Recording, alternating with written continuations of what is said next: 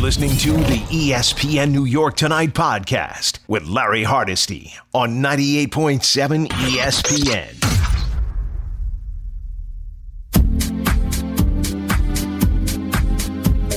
This is ESPN New York Tonight. Here's Larry Hardesty. Actually, you just heard from Larry Hardesty. Larry Hardesty was on with you from 7 to 10 p.m. Little musical chairs here tonight on 98.7 ESPN. Anita Marks with you, with you till midnight tonight um, as we are in the halftime of the Giants game. And uh, the Eagles are up right now. Let me, I want to call up that. Uh, that box score right now. So uh, again, Eagles are up 10 to 7 right now against the Giants. Uh, second half will be starting momentarily and I will keep you uh, up to speed on all the events that ensue. Um uh, Turron Davenport is going to be joining us in 30 minutes. Uh, very lackluster game tonight on Thursday Night Football. Uh, I've got a lot of prop bets that are out there right now, and quite a few have hit, which I'm pretty stoked about. I had an interception for both quarterbacks, both Carson Wentz and Daniel Jones, and those hit. Uh, receiving yards for uh, Boston Scott at uh, 28 receiving yards, so that has come through for me. Um, I had Carson Wentz scoring a rushing touchdown and the Eagles winning. We'll see. Obviously, half that bet has uh, has hit. He had he did have a, a, rushing touchdown, but we'll see if the Eagles do uh, end up winning. But where does everything else stand right now? Daniel Jones, seven of 12, 102 yards, one touchdown, one interception.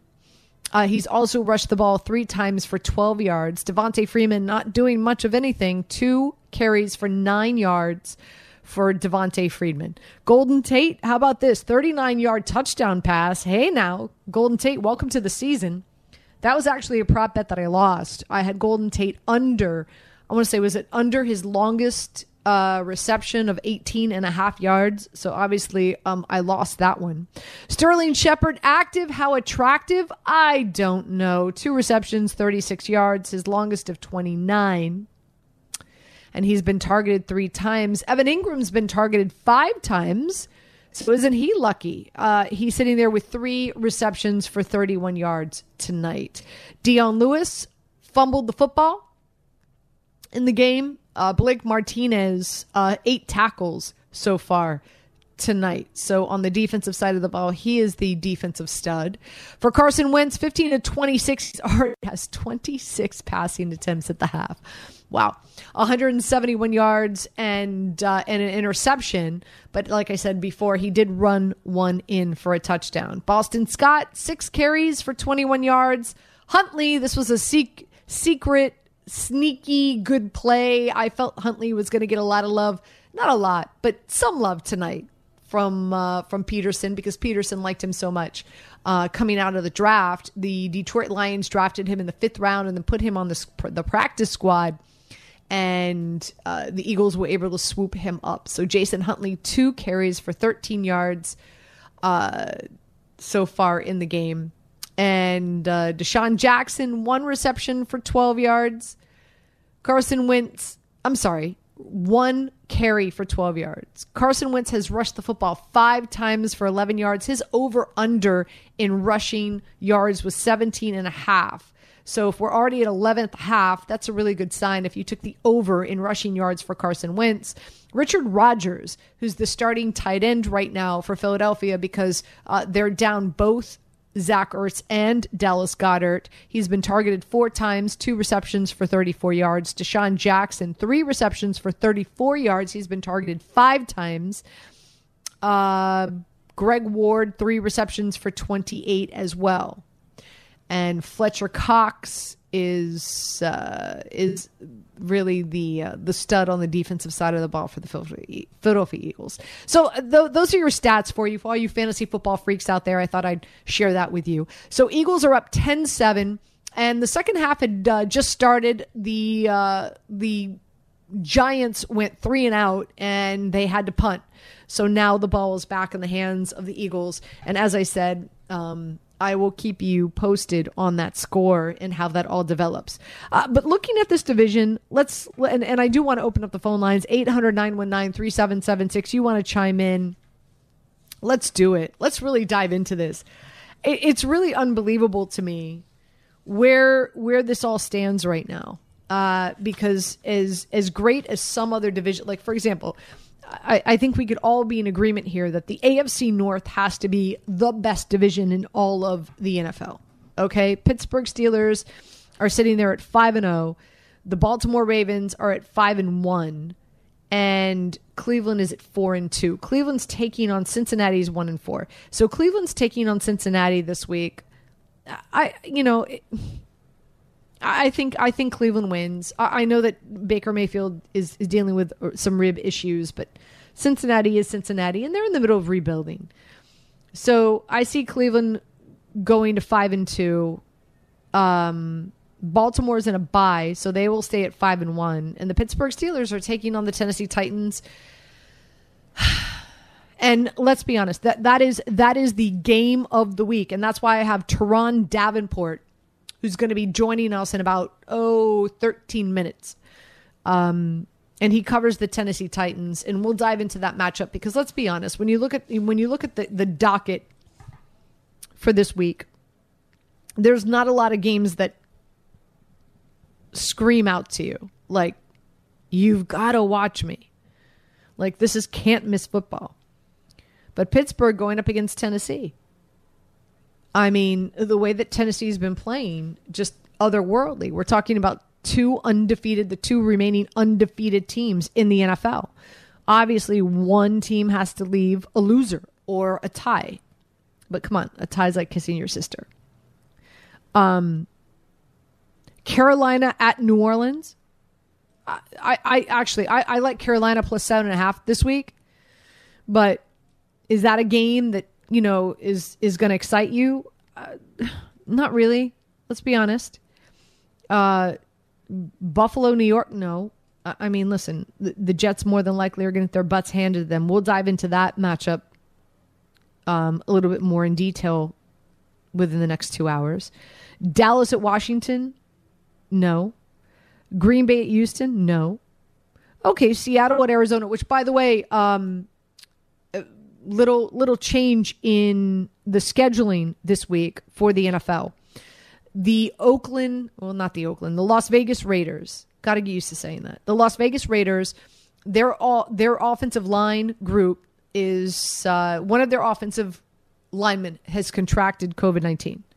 So now they sent their entire offensive line home today. Now apparently there's other reported cases of COVID nineteen that are that are that are, are becoming more and more evident with with the Raiders. So what they did was they moved that Sunday night game to the four o'clock game, hoping that it will still get played.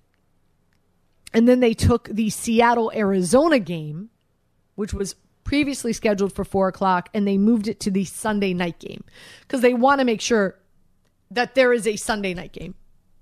And they don't want to take any risks that there won't be a Sunday night game. So that happened. So, and, uh, you know, an, another thing that I'm hearing, and let's be honest, you know, we're at a time right now, the past few months, you know, have been pretty positive in, in regard to COVID 19 and, in the numbers and the rates going down. But that's not the case right now. Okay. Uh, winter is here, or at least it's, it's on its way, it's around the corner. COVID 19 cases are on the rise certain areas, especially if you live in Brooklyn, have been shut down. So the NFL is planning on more COVID 19 cases being positive, and they have put together a, a, a game plan where they they potentially could have a week 18 where the week 18 will be for makeup games um because there's only so much real estate as, as the season progresses. We're already in week seven. As the season progresses, we're going to be in a situation where there's only going to be so much real estate to reschedule games and postpone games. So I, I truly, I truly believe my own two cents. I truly believe that we are going to have a week 18 this season, and that will be a makeup week, and the Super Bowl will be moved back, whether it's a week or two weeks. And you know what? That's okay. I'm fine with that. Um, and that's a realistic possibility. So that's the that's the situation with the Seattle Seahawks and the Arizona Cardinals this week. Kansas City at Denver, okay. San Francisco at New England. You know what? Based on the fact that we saw Cam Newton, who obviously is still not 100 percent after struggling with COVID 19, and that's not a listen. COVID 19 affects a lot of people a lot of different ways. I've got two very dear friends of mine um, who live here in the Hoboken area, uh, who the the husband um, has contracted COVID 19, I check in with them at least once a week. Hey, thinking about you. How are you doing? What's going on? And, uh, you know, he, he's, he's had it and has recovered for a few months, but still doesn't feel 100%. Still doesn't feel 100%. Tired, run down, uh, not a lot of energy, uh, you know, whatever the, you know, there's other, I, I have I I know some other women that have gotten COVID nineteen. They're you know they've they've got hair issues now. Their hair is falling out. Like COVID nineteen affects everybody differently. Um, you know, not everybody is asymptomatic, whatever the case, and and I, I think it's evident that you know based on the performance that we saw from Cam Newton last week and, and some of the reports that I've read and, and I've I've seen is that he's still not feeling hundred percent. So you know, this game could be very interesting because that's another competitive division. Let's be honest. The Buffalo Bills, they've lost two in a row now. So they're sitting at four and two. Now, we know they're going to go up against the Jets this week, which very well could be a bloodbath. We will dive into that, like I said, this hour, the next two hours. Uh, the Miami Dolphins are sitting at um, at three and two, which is really interesting to me. Actually, they're three and three, which is really interesting to me because probably I've already buried the lead, right? One of the biggest storylines is that the Miami Dolphins now are turning it's Tua time. Tua is going to be Tua is going to start in the NFL. And what we've heard and it's pretty unbelievable because Ryan Fitzpatrick have, has had two very solid games and he's 2 and 0 the last 2 weeks have been really impressive from Ryan Fitzpatrick and the Miami Dolphins. They're sitting second in this division. The Patriots are two and three. Cam Newton is not 100%. Again, very interested to see how he's going to perform this week against San Francisco. San Francisco continues to get healthier, especially on the defensive side of the ball. But yet the Miami Dolphins, although they're they're doing well and having success with Ryan Fitzpatrick, have decided to go to Tua. It is a bye week for them. So it gives Tua two weeks to get ready for the. And then Tua's first game is against the Rams. Are you kidding me? so very interesting. Very interesting what's happening there. And then Jacksonville against the the the Chargers. I, I love Justin Herbert this week, by the way, in fantasy. Um, and then uh, and then I, I love Chicago going up against the Rams. Chicago, I think they're up to plus six right now. That's ridiculous. I am all over that. I am all over Chicago plus six. I might even I might even tease Chicago, and I might even take Chicago on the money. I love Chicago this week going up against the Rams. So, all right, uh, let's do this. So, so I, I just want to kind of share with you, like that's the landscape of you know what we're heading into in Week Seven of the NFL season. So, there's no, in my opinion, and I would imagine yours as well. You know, you've got two undefeated teams going up against each other. I'm kind of surprised that this is a one o'clock. Like, if if you know, the NFL had to change that Sunday night game, the Tampa Vegas game, because the Vegas players now are coming down with COVID nineteen man, why not make it the Pittsburgh Steelers Tennessee game? I don't know. I, I, maybe maybe because one maybe because one team has too many evening games. I know you're only allowed to have so many evening games. I get that. But if there was a, a Sunday night game that I think would would really get phenomenal ratings, obviously it would be Pittsburgh and uh, and Tennessee. That's for sure. So uh, but that's not the case. Pittsburgh and Tennessee will be played at one o'clock on Sunday. So 800 919 3776. You want to get on the show? Now's the time to do so. Uh, let's let's let's dive in because the Giants are playing right now and, and they're not looking very good. Daniel Jones is just under duress. It, it it's it's really a sad state of affairs. Uh, but let's dive into what's going on with the Jets right now. The latest right now is that Sam Darnold uh, is is is limited at practice, but there is feeling and expectation that Sam Darnold is going to start this week against the Bills. So and, and, and the line right now, by the way, is like 13, 13 and a half in some places. I, I just, I'm curious. I, I want to get a lay of the land. What's your feel? What's your vibe of this matchup? Are you expecting a, a, a complete bloodbath? Because that's what I'm expecting. Do you even want, you know, at this at this stage in the game in the season, with the Jets, you know, haven't won a game, and the FBI probability of them getting the number one pick is through the roof right now. Like, right? Like the, the one team that is favored to get the Trevor Lawrence sweepstakes. Do you even want to see Sam Darnold come back and play? Do you even want to see this Jets team compete and try to beat the Bills this week? Because you are teetering, you are, you know, it's it's kind of it's an oxymoron. It's it's like it's you don't want you don't want to continue to feed the negative culture of this team in the losing what's the word I'm looking for the the the the losing vibe the losing presence the um it's it's just it's a sad state of affairs and it's very difficult once an organization that that it kind of seeps into um, the bowels of the organization in regard to losing. Yet at the same time, if you're a Jets fan, how can you not want to make sure that you are going to secure the number one overall pick and either get Trevor Lawrence or if the organization is dead set on being committed to Sam Darnold, you'll get the world for that number one draft pick. It's I, I know it's gotta be tough. And I feel and here's another thing. I feel like we have this conversation a lot. I feel like each and every year we have this conversation where it's like Jets fans at this point in, in, in the game, are you rooting for your team to lose? Because you're hoping for the future.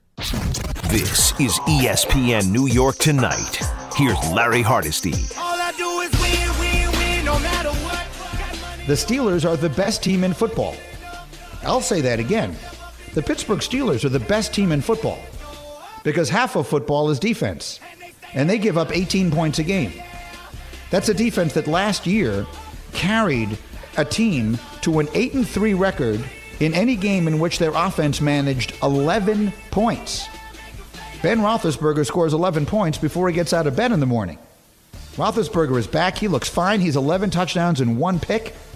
They've done what they do, which is they've developed a receiver into a superstar in Chase Claypool, plus Juju, plus Washington. They can run it. Their defense is fantastic. They create turnovers. They're opportunistic. That is uh, Mike Greenberg here on 98.7 ESPN. Uh, without further ado, Turron Davenport joins us, does an excellent job covering the Tennessee Titans. And uh, this is the premier game this week, 1 o'clock, Tennessee taking on the Pittsburgh Steelers. Turron, you just heard uh, Greeny talk about how fantastic the Pittsburgh Steelers are. This line opened up, and Pittsburgh was favored. And since then, that line has changed now. Um, the for for as phenomenal and Greeny saying that the Pittsburgh Steelers are the best team in football, I find it interesting now the Steelers are getting one. So your your your thoughts on this matchup? Yeah, that shift in points definitely was was interesting to me, especially considering there weren't any significant changes personnel wise. So I, I don't know. I guess uh, a lot of money was going the other direction, so they had to adjust it so that way they they don't lose the whole house you know, on Sunday. Uh, maybe that's what it was. But I think it's a great matchup, and it, it's a matchup of strength against strength. You got the Steelers, who have the number two rushing defense in the league, 66 yards per game. And then you got the Titans, who have the leading rusher in Derrick Henry with 588 yards. So I'm looking forward to watching it. You could even take it a step further with play action. The Titans have found a great deal of success with play action. They've been able to generate some big plays that way. But you look at the Steelers' defense, they're blitzing 60% of the times teams use play action. So that's yet another cat and mouse game that, that I'll be watching. And there, there are so many of them. I'm sure. I'm sure. Well, I, I, mean, first and foremost, so many things I want to dive into with you in, in regard to this matchup. But first and foremost, uh, let, us talk about Ryan Tannehill. You know, listen, mm. you know, Adam Gase used to be his his head coach in Miami. Um, when you look around the league and you look at, at players, Robby Anderson, uh, okay, serviceable here in New York, blown it up in Carolina. Ryan Tannehill in Miami, not great now a lot of people feel is in the running for MVP this year in Tennessee. What what do you feel has been the biggest difference for him and why he is shining in Tennessee now in his career? Well, the best coaches they specialize in putting their players in position to make plays. That's really the bottom line. If you look at all the top quarterbacks, Pat Mahomes, you got Eric Bieniemy and Andy Reid. You look at Lamar Jackson, you got um, uh, name name slipped my mind. Um, uh, Roman, Greg Roman. So a- anytime you have a top quarterback, there's always a play caller that's connected with him. Drew Brees, Sean Payton, and I think what you have in Tennessee is the perfect marriage of play caller and quarterback, and there are just different things that Arthur Smith is able to set up for Tannehill, and you see Tannehill just so comfortable in the offense, and it always gets overlooked. All, all these guys at this level, they have talent, but the fact that the mental side of it has to be right too gets overlooked, and that's what you have with Tannehill. He feels supremely confident that he's going to make different throws. So when it's a tight window and he has to fit it between three defenders, he's not going to hesitate. He's going to let it rip because he feels that he could get it to that receiver no matter how many uh, defenders are around him. And, and that, that's what you see from Tannehill: just decisiveness. You, you see just on point passing, keeping everything on schedule, and trusting his guys to make plays. And, and you see that each and every week. And then the red zone. I, I mean, my goodness, this guy has been ultra effective in the red zone. I asked Mike Tomlin about that, and he said obviously that Derrick Henry's a factor, but the rushing goes beyond just Henry. When you have a quarterback that is mobile and and that could get yards running as well, that that really is a factor. You look at the game against the Bills, he scrambled, he attacked the line of scrimmage and pulled that defender up. And when that defender came off of Jonnu Smith to because of the threat that Tannehill had to run, he just dumped it over him, a quick and easy seven yard touchdown. And that's the the thing that that Tannehill brings to the table and it's fun to watch. And they are on the same page, he and Arthur Smith. Um, they they have been. You know, it, it's really interesting, Turron, because it's like fun team to watch because they were a very unexpected team. Like full disclosure, um, you know, I I had the Colts winning that division. You know what I mean? Like. And, and, and no disrespect for the Tennessee Titans because we saw just you know how good they were last year. But I thought with the addition of Philip Rivers and coming in, I, I, I felt that they had you know an above average offensive line, and I know they've had a lot of injuries to the wide receiving corps. I really like Michael Pittman Jr. coming out of college, but nonetheless, yeah. um, you know the Tennessee like Tennessee to me it just feels like a team like you can get behind, you can cheer for and root for. You know what I mean? It's like a very feel good team. Um, you know, now I, I, know that they've suffered some injuries uh, in, in a specific. They just lost a tackle, and and I think that you yeah. know there there are a number of people that are now on and, and I, beyond the fact that Pittsburgh's getting a point. I think because of the injury, uh, the injuries to the offensive line, people are now kind of leaning more towards the Pittsburgh Steelers. How significant is that injury to the offensive line um, that you feel is going to have a role in this game? Well, it's major. When you lose your best offensive lineman, it's always a tough thing to overcome. But I think it goes back to scheme, and Arthur Smith has done such a good job scheming things up. I would imagine that you're going to see more of the short passing game. They trust that Tyson Sambrailo will be solid as far as stepping in to not take the place or replace him, but stepping in that spot that is vacated now with Lewan being out. So it, it's tough though because Lewan is a guy that brings the energy, and and that's so much more needed in this day and age when you don't have a, a full capacity stadium and you, you're not having the uh, fans to to give you energy to energize from. You need somebody to be that rah rah guy, and that's that's who Lewan has been for him. So missing him is more than just on the field. You know, uh, and again, Turron Davenport joining us here on 98.7 ESPN uh, covers the Tennessee Titans for ESPN. I, I felt like um, you know, after the whole COVID 19 situation happened, I, I, felt in watching this team, and of course, we heard some of the players talk to the media on the sideline. Uh, th- there was like a. It's like a chip on the shoulder, like it's the world against mm-hmm. us because we didn't follow the protocol. You know, ha- has that given this team? Has that given the Titans kind of like not a new new lease on life, but but added extra motivation, um, in in in you know, kind of their vibe and their energy be, because of how all that transpired because of the COVID 19 and how they handled it? Yeah, I, I think it has. It, it, did for that Buffalo game. It, it's kind of worn off now, but at that point, they definitely were upset that people jumped to conclusions like as if they were out there purposely trying to get COVID and bring it back to the facility. And it, it's something that multiple guys took note of. Uh, that's what Kevin Byard said. He he took note, and you know, it, it's something that they stored in their memory banks. Ryan Tannehill spoke about that before and after the game. So make no mistake about it, it gave them just something to dial in, and, and it just really allowed them to focus a little bit more and, just get a bit more of an edge but it's kind of worn off now, and, and they're just looking at it like their goal is to be six and zero. Oh. Uh, that's really the, the only thing that they're worried about. Whatever anybody has has said at, at this point, it's just like it's water under the bridge. They're not concerned about it. They're just looking to go to the next game, and, and, and after that, go to the one after that. That's that's really their mindset. Give give me a negative on this on this Titans team. Like like and, and just to share, I was playing golf this week with a hmm. friend of mine who's pretty connected in the NFL, and we were talking. I mean, obviously, I think everybody's talking about this matchup because it's the premier matchup this week in the NFL. Yeah. And he had made a comment like, you know, there's some issues on that wide receiving corps because they're divas. Well, you know, what wide receiver isn't a diva? That was my response to him. Are, there any red flags on this Tennessee Titans team for you right now?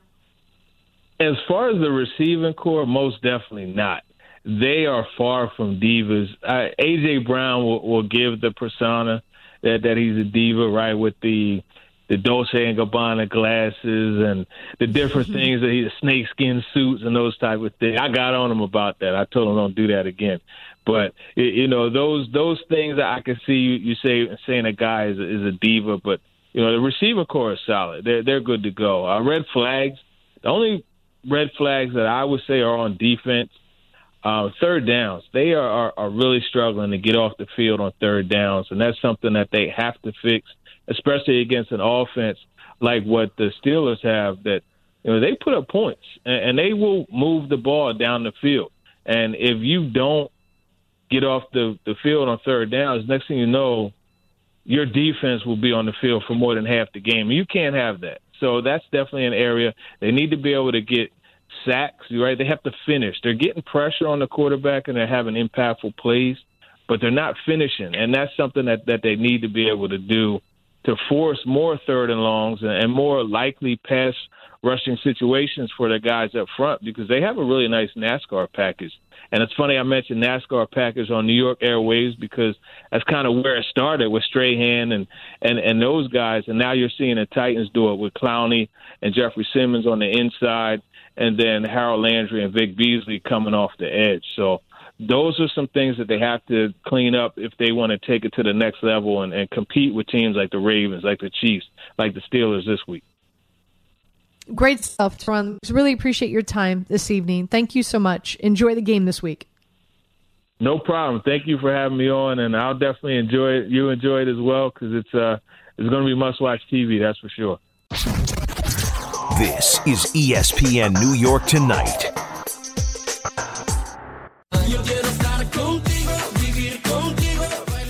This is ESPN New York Tonight. New York tonight. Anita Marks in for Larry Hardesty. Larry was on earlier tonight from 7 to 10 p.m. So little musical chairs here. Hour two, Jordan Raanan is going to join us after the Giants game, which, by the way, the Giants are up 21 to 10 against the Philadelphia Eagles. Daniel Jones, 179 passing yards, two touchdowns, one interception, and he's also rushed for 94, 92 yards. He's rushed four. He's rushed four times for 92 yards. Devonta Freeman, no bueno. Three carries for eight yards. Uh, Wayne Gallman, six carries for uh, for for seven yards. So it's a total. So. The Giants, this this game is just so weird. Uh, the Giants have rushed for a total of 133 years, but 133 yards. But Daniel Jones has 92 of those 133. Yeah, figure that out. Uh, Sterling Shepard just scored a touchdown. He has six receptions for 59 yards and a touchdown tonight. He's been targeted eight times. So, obviously, a big part of the game plan. Golden Tate has a touchdown. He was targeted once. That was 39 yards, and that was a score. Evan Engram tar- targeted seven times. He's got five receptions for 38. That seems to be the story of his life. If you have him in fantasy, no bueno. Darius Slayton targeted four times, two for 23, but. Uh, going into this, uh, we anticipated that Darius Slay would be shadowing him. So that line is no surprise to me at all. Dion Lewis fumbled the ball uh, once. And that's kind of the storyline for the Giants right now. Is again, they are up 11 to the Philadelphia Eagles. Philadelphia Eagles Carson Wentz has been struggling. 20 of 36, 238 passing yards, one interception, no touchdowns. That's really, I, mean, so, and, and, especially in this last drive here, uh, the defense just seemed tired, spent, gassed. Why? I'm actually, I'm going to pull up. I'm, ter- I'm curious. Time of possession, uh, team stats. So let's look at time of possession here. It's a really uh, so so the Eagles actually this is this is this is such a bizarre game. So the Eagles actually at lead more in the time of possession with 30 minutes as opposed to the Giants with 24. But yet the Giants are up 21-10 and that Eagles defense looked spent to say the least in that last drive. As I said, Carson Wentz, 238 yards, no touchdowns, one interception. Boston Scott, nine carries for 24 yards. Really, Eagles not doing much in, in the rushing game. Uh, Carson Wentz was just sacked again. uh, receivers, Travis Fulgham, if you picked him up on your waiver wire, good for you. 11 targets five receptions, 73 yards, but unfortunately has not found the end zone. Richard Rodgers, 44 yards. Greg Ward, 39. DeSean Johnson, three receptions for 34 yards. His over under in receptions was two and a half. That was my best bet tonight. and sure enough, uh, he hit that. I think he hit that at the half, actually. So uh, DeSean Jackson has not gotten any action uh, this second half. So uh, again, I, I, will keep you up to speed on uh, on on how this outcome results. But as of right now, I, I think it's kind of evident uh, the Eagles are not able to do much offensively, um, and defensively, the Giants are just scoring at will. So we'll see what happens. 800 919 3776 is the phone number. That's how you get on board. Uh, let's talk some fantasy football. If you've got some fantasy football questions, uh, some of the big storylines, and that is it's Tua time in Miami.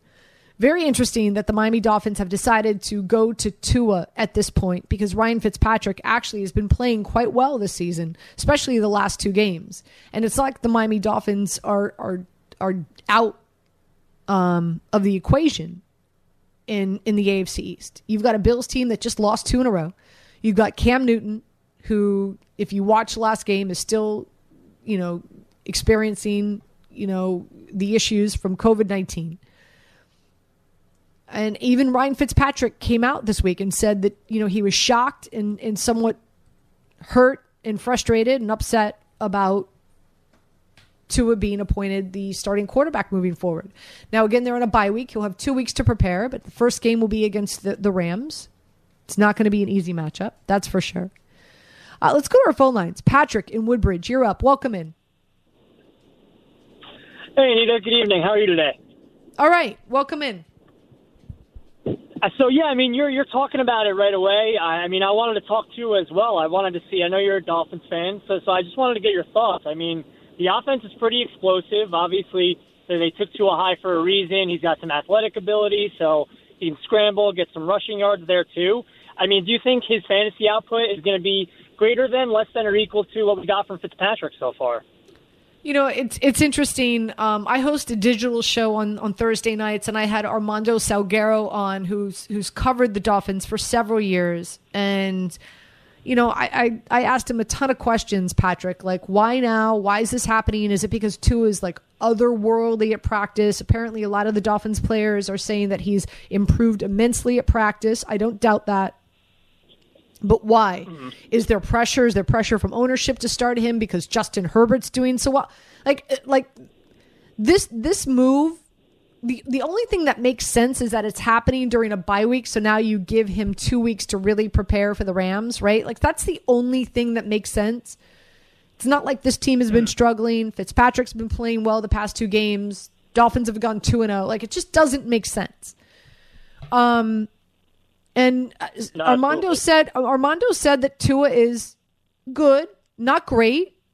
You know, based on the practices that the media have been able to sit in and watch, Tua's looked okay, not sensational. So Patrick, I don't know. You know, I, I picked I picked Tua up. I, I'm in nine fantasy leagues. I picked Tua up in two of my nine. Um, okay. just because yeah, I had, I just actually, because, I, just because I had room and I had space on my bench.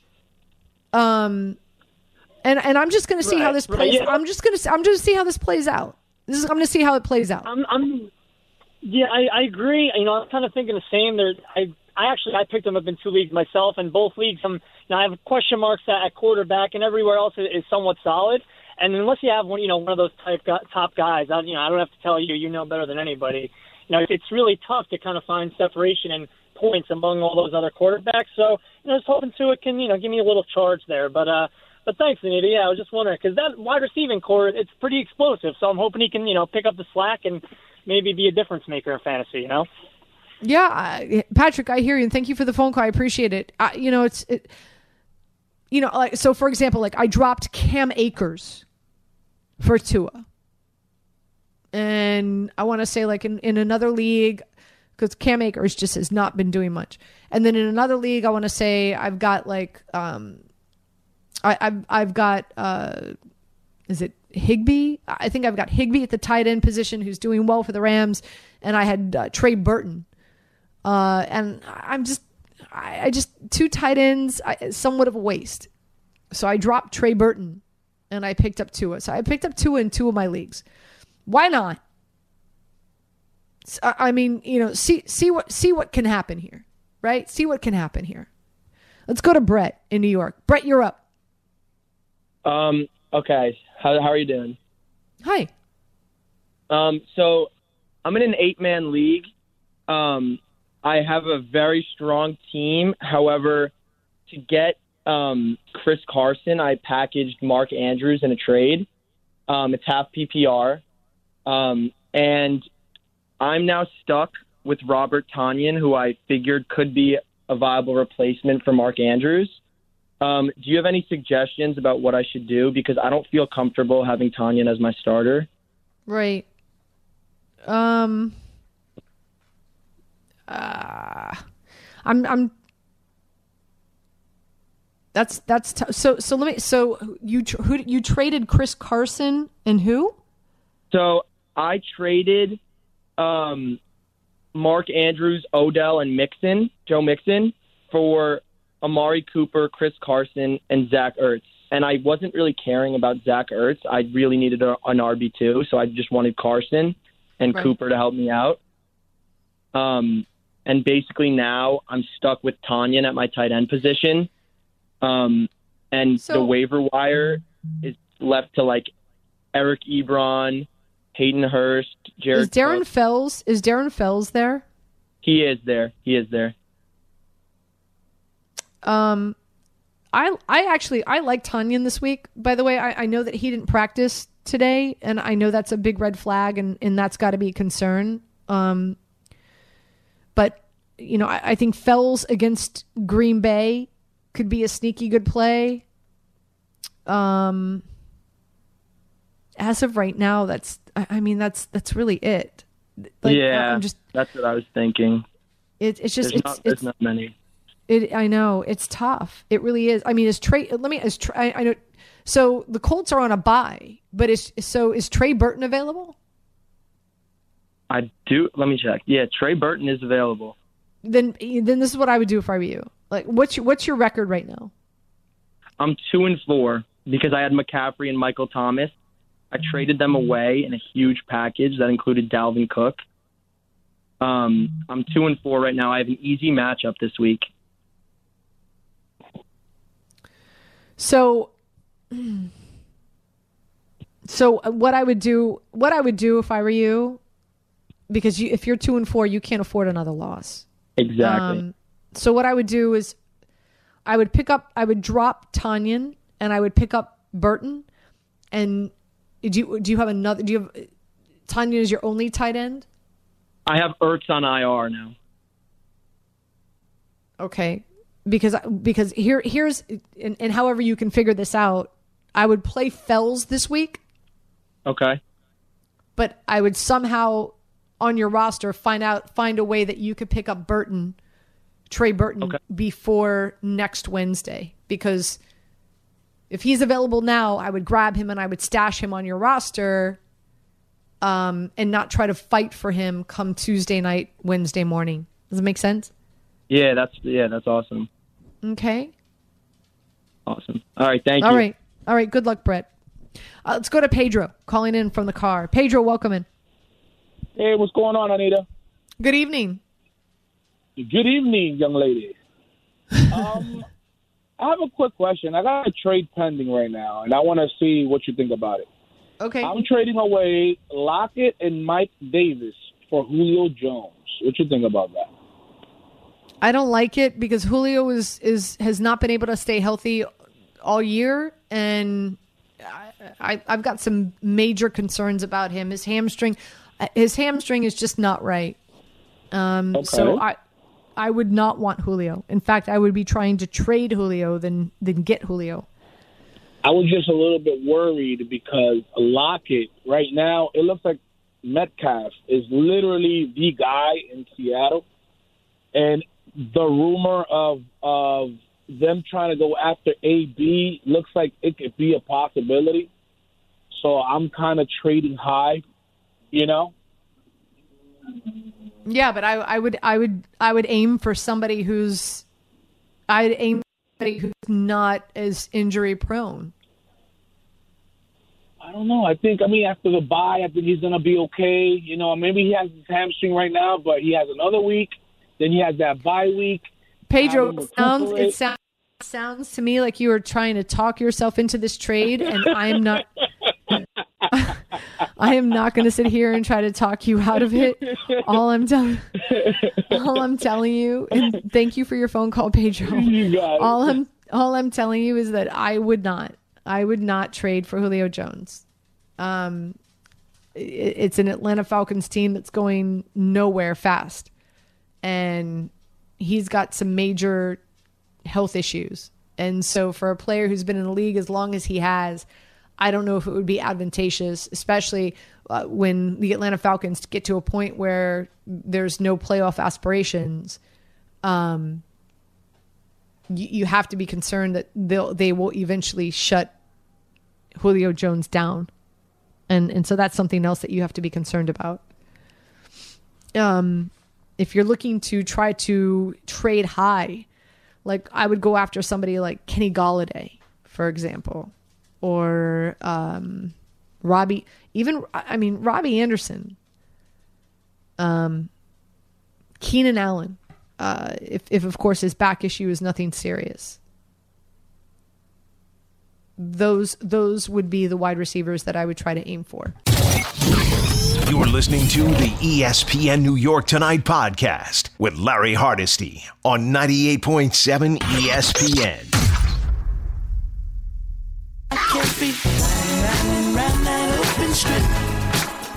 Anita Marks in for Larry Hardesty tonight. Uh, Giants lose 21 to 22. Thank you, Daniel Jones. Another turnover, another fumble. Uh, Jordan Raanan joins us now on 98.7 ESPN. Jordan, uh, welcome in. How you doing? Uh, yeah, I'm all right. I mean, what can you say? You just watched that. I mean, that was special. Mean, that's all I could say. In a very, very, very bad way, to lose that game for the New York Giants was. You know, you know. Here, here's the here's here's the thing. Here's the thing. The, the second the second half to me was really impressive. I, I mean, listen, this is an Eagles team that put 30 points up against the Ravens and the Steelers. So now I'm sitting here and I'm watching this and I'm saying, well, hey, Giants defense showed up tonight. This is, I mean, this is this is good. Daniel Jones and this offense. Granted, Evan Engram, uh, Uh, you know, could he be reached a little bit further? Was the ball a little bit further overthrown than it needed? It whatever, the, you know, whatever you, you want to argue. I mean, we you got to catch that ball. That ball was like perfectly in his hands. I, I don't even know what to say about that. Daniel Jones stumbling over his own two feet. That's going to be played on a loop tomorrow. Yeah, that's a meme. That that was funny, but it ultimately they got in the end zone, and they that would have been a good like, haha. They, you know, Daniel Jones fell even, you know, by himself play, but you know they won and they still scored on that drive like a few plays later. But then like it just all fell apart. That that that play by Evan Engram is just like uh, basically exemplifies their season right here, and really the last three or four years. That that play, you got to catch the ball. The game was over. Daniel Jones put it right on him. Uh, this team, like you said, there was a lot to like in that second half. They did it. They they basically had won the game right? They had the game won, and then to fall apart like that is just. Oh, let's be honest, Anita. That's what bad teams do, and this is a bad team. They have been for years now. So, Daniel Jones fumbling the ball at the end of the game. Here, here, here's the thing, and and I, I said this before we went to a break, and I, I steal this phrase from Michael Lombardi, who I have immense respect for, and he has this term called the crib factor.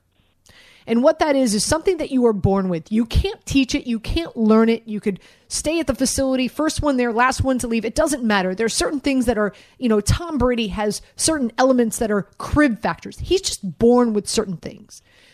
Like hash, like we're, we're told, like eyes in the back of your head. It's evident, and we see it time and time again, Jordan, Daniel doesn't have that. He doesn't have pocket awareness.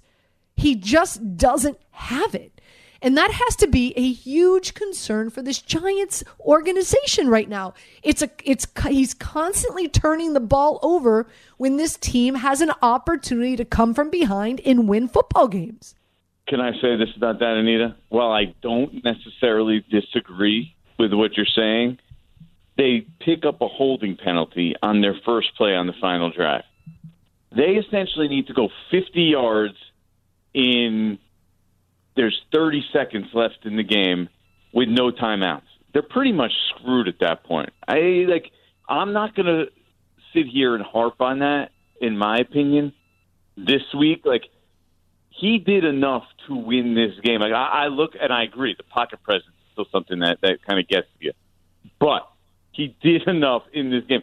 He had the big third down, two plus minutes left. Evan Engram is going down the left sideline. They they call. I give Jason Garrett credit. He calls the perfect play, has some guts to throw the ball downfield, and really Evan Engram should be still running in through the end zone and celebrating. And Daniel Jones made that throw. So I'm not to. This to me isn't the week, and like I said, I probably don't disagree with you long term about the pocket presence part of it. I'm not sure it's it's there to the point where he's going to be that top end quarterback that you want.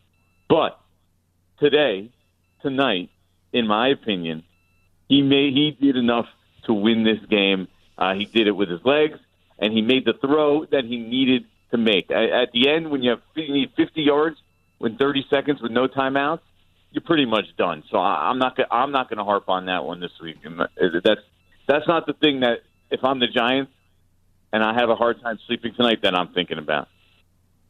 So looking at this division now, the Eagles are at the top of the division at uh, at two and four and one. um, now they have a lengthy, they have a lengthy time. They have a lengthy lengthy time out, uh, and then their next game is against the Cowboys. Uh, the Cowboys, they have a very interesting game against Washington. I have Washington, you know, based on what Jane Slater from the NFL Network is is reporting, and I text with her today. She she flat out told me on a text message that the the Dallas Cowboys are quote unquote broke. That's what she said. They are broke. So I have Washington winning that. And then the Giants' next game is I just pulled this up. Who are they facing next? Oh, the Buccaneers. Yeah, good luck with that. Tampa Bay Bucks on Monday night. Yeah. Oh God. Don't like their chances. Don't like their chances. Hey, here's what so- I'll say. The, it's unbelievable because the Giants, for all that I don't think they're a very good team, Mm-hmm. and even on a night like this, they still you know have trouble scoring a lot, of scoring points in today's NFL. Uh, they should be in the middle of this division race. This division stinks, but instead they proved one thing: that they're just still not at the level of the Cowboys and the Eagles, even when the Cowboys and Eagles are not good. Think. They stink. I was being nice. I said not good. Hey, think about this, Anita. They've lost 15 straight to the Cowboys and Eagles now combined. 15 straight. And here's why I like the Eagles to win that division, and you saw that there at the end. Mm-hmm. And Carson Wentz, you saw it tonight. Everything that that you want to complain about him, and everything that's good about him. But in the end, at the end of the day, to me, the best quarterback in the division is still Carson Wentz right now because uh, the, the Cowboys are playing with Andy Dalton. The Giants have Daniel Jones, and the Red the Washington football team. I almost said the full R word has whoever they're going to start, Kyle Allen or whatever. Right. So to me, still gives the Eagles the advantage, and I'd be surprised if they didn't win this division at this point because they have Carson Wentz, and he's a pretty good player in the NFL, and he could do stuff like that and win you games because he's Carson Wentz. And but think about it, he did it again without Miles Sanders. DeSean Jackson wasn't in the game anymore. It looks like he's probably going to be out again, right? And Lane Johnson wasn't in the game. And guess what? When it came down to money time, he took his team twice, drove him right down the field like it was nothing. I think So what's going to happen, re- re- Yeah. re- really quick. I, I think what's going to happen with the Eagles. I think they're going to try to trade Zach Ertz and Alshon Jeffery before the trade deadline and bring in some offensive line help. And I think uh, I think they're really happy with their offensive corps. Um, they're going to get some guys back that are going to be healthy, and and and Dallas Goedert is going to come back and be their lead tight end. Before I let you go, because I'm going to get to some calls, and I'm sure you have to get into the locker room. Yeah. Um, uh, Trevor Lawrence. If if it, just by chance, if the Giants have the number one over, the Jets actually win two games, and the Giants have the number one overall pick, is that a no brainer? Yes, it is. I mean, let's think about ceiling with these guys. I mean, one's, you know, you're hoping is a good quarterback, and the other one people are saying is the best prospect since Andrew Luck. He's John Elway, you know, type prospect. And if the bottom line is, if, if the Giants are in that situation, that says everything. You know, it means it means that Daniel Jones did not play especially well this year. So you still have major questions about him. And maybe he is the guy, but uh, you can't pass up on a talent like Trevor Lawrence. I mean, talk to people around the league. You do this he is legitimately uh, one of the top prospects of the last decade, two decades, whatever, however long you want to stretch. If you consider it that good, Jordan, thank you so much for spending time with us this evening. I appreciate it. Um, and I, I know you got to get to the Joe Judge press conference. So, Yeah. uh, I got so thank Thanks, you. Anita. Thank you, I'll thank you. Jordan Raanan does a great job covering the Giants for ESPN. Make sure you follow him on Twitter if you don't already. Uh, he'll be um, covering the Joe Judge press conference, and uh, and I'm sure we'll have a lot of content on his uh, Twitter site as well. Let's go to Charlie in Woodside. Charlie, welcome in. Uh, hi, hey, Anita. Good, uh, good evening. Uh, good evening. Sorry, sorry about that. Well, I am so ticked off, and And stop calling him Daniel Jones, Danny Dunn, whatever. He is Punk Jones. Punk. Ever, the first like ever start. I've been calling that because may he makes some rookie mistake. Rookie mistake. I'm not, not forget about it. Forget about rookie mistake. College mistake. Don't no, forget about it. high school mistake. This dude does not aware pocket awareness. Take out the two plays. Please take out the two plays to run. And that was an embarrassment, dude. That was an embarrassment. Slipped. And the touchdown pass. Take the two away. I mean, pedestrian. He's garbage. And I'm so done with it. He's heading towards bust. He's heading towards bust. And what I, I think the Giants should be just lose the rest of the game and get Trevor Lawrence because the Giants' future, not with his quarterback. Heck no. I mean, what? Two more turnovers? He heading towards 30 turnovers. I mean, I'm done with this. I'm done with this punk. Charlie, thanks for the phone call. Let's go to Scott. Scott, welcome in. Hi, Anita. Um, Hi.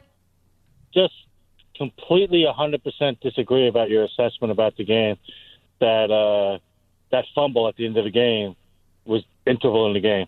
Even if he doesn't fumble the ball, he gets sacked there. It's 35 seconds left. He's got 60 yards to go, or something like that. The bottom but line but Scott, but Scott, here's the thing, hold on, and, and hold please on. don't no no don't hang up. I, I want to have a conversation with you. It, it's it's it's it's because there is a history there. It, it'd be one thing if like oh you know what that that just that stinks you know you know bad luck oh that's hor-. but there but Scott there there is a history here of him constantly fumbling the ball and throwing interceptions, especially crucial times in the fourth quarter. There is a history I understand that. I understand that. I'm not debating that. But in this game tonight, the defense let up 14 points. In the last two and a half minutes of the game, 130 yards total in their drives. Evan Engram catches that ball. The game's over. You know, he got sacked with no timeouts left on the 20 yard line and fumbled the ball. They had no chance of getting into field goal range. They had zero chance. That game was not lost because he fumbled the ball. I'm, I'm sorry. I, I'm, I'm, I, I didn't. I didn't say Scott. I didn't say. I didn't say that. The only reason I appreciate your phone call and I appreciate your passion for Daniel Jones. Listen, I, I didn't. I didn't say that the game was lost because of, of Daniel Jones. My point is, there is a history here of him turning the ball over. You could gamble on it, and I did tonight, and I won money. You can gamble. In fact, the odds were that Danny was going to throw an interception at minus 160. That's a lot of juice. I still put the 160 up to win $100. You know why? Because I knew he was going to turn the ball over. That's my point. I, I, I don't I don't feel and, and, and again this is based on conversations I've had with very dear friends who are big Giants fans who don't believe that if the Giants have the number one pick, should be in the market or consider Trevor Lawrence. I think I think that is so wrong. And I know that it is a small sample size, but based on what we've seen from Danny Jones, I am not sold. And as we just have Jordan Raanan on, scouts that I have immense respect for, general, there are a number of people who've been covering the NFL and scouting the NFL for several years that are comparing Trevor Lawrence to John Elway and Andrew Luck. Based on the reoccurring turnover rate that you see from Daniel Jones, how can you dismiss, if you're a Giants fan, the opportunity of getting a Trevor Lawrence? And here are the games coming up. Okay? The Bucks at Washington, the Eagles again, at Cincinnati, at Seattle, the Cardinals, the Browns, at the Ravens, and then again at the Cowboys. I think the Giants will be lucky if they win two more games. So it, it, it is a possibility. It is a possibility that they could be in the running for Trevor Lawrence. And I don't think that that's something that should be dismissed. That's my point.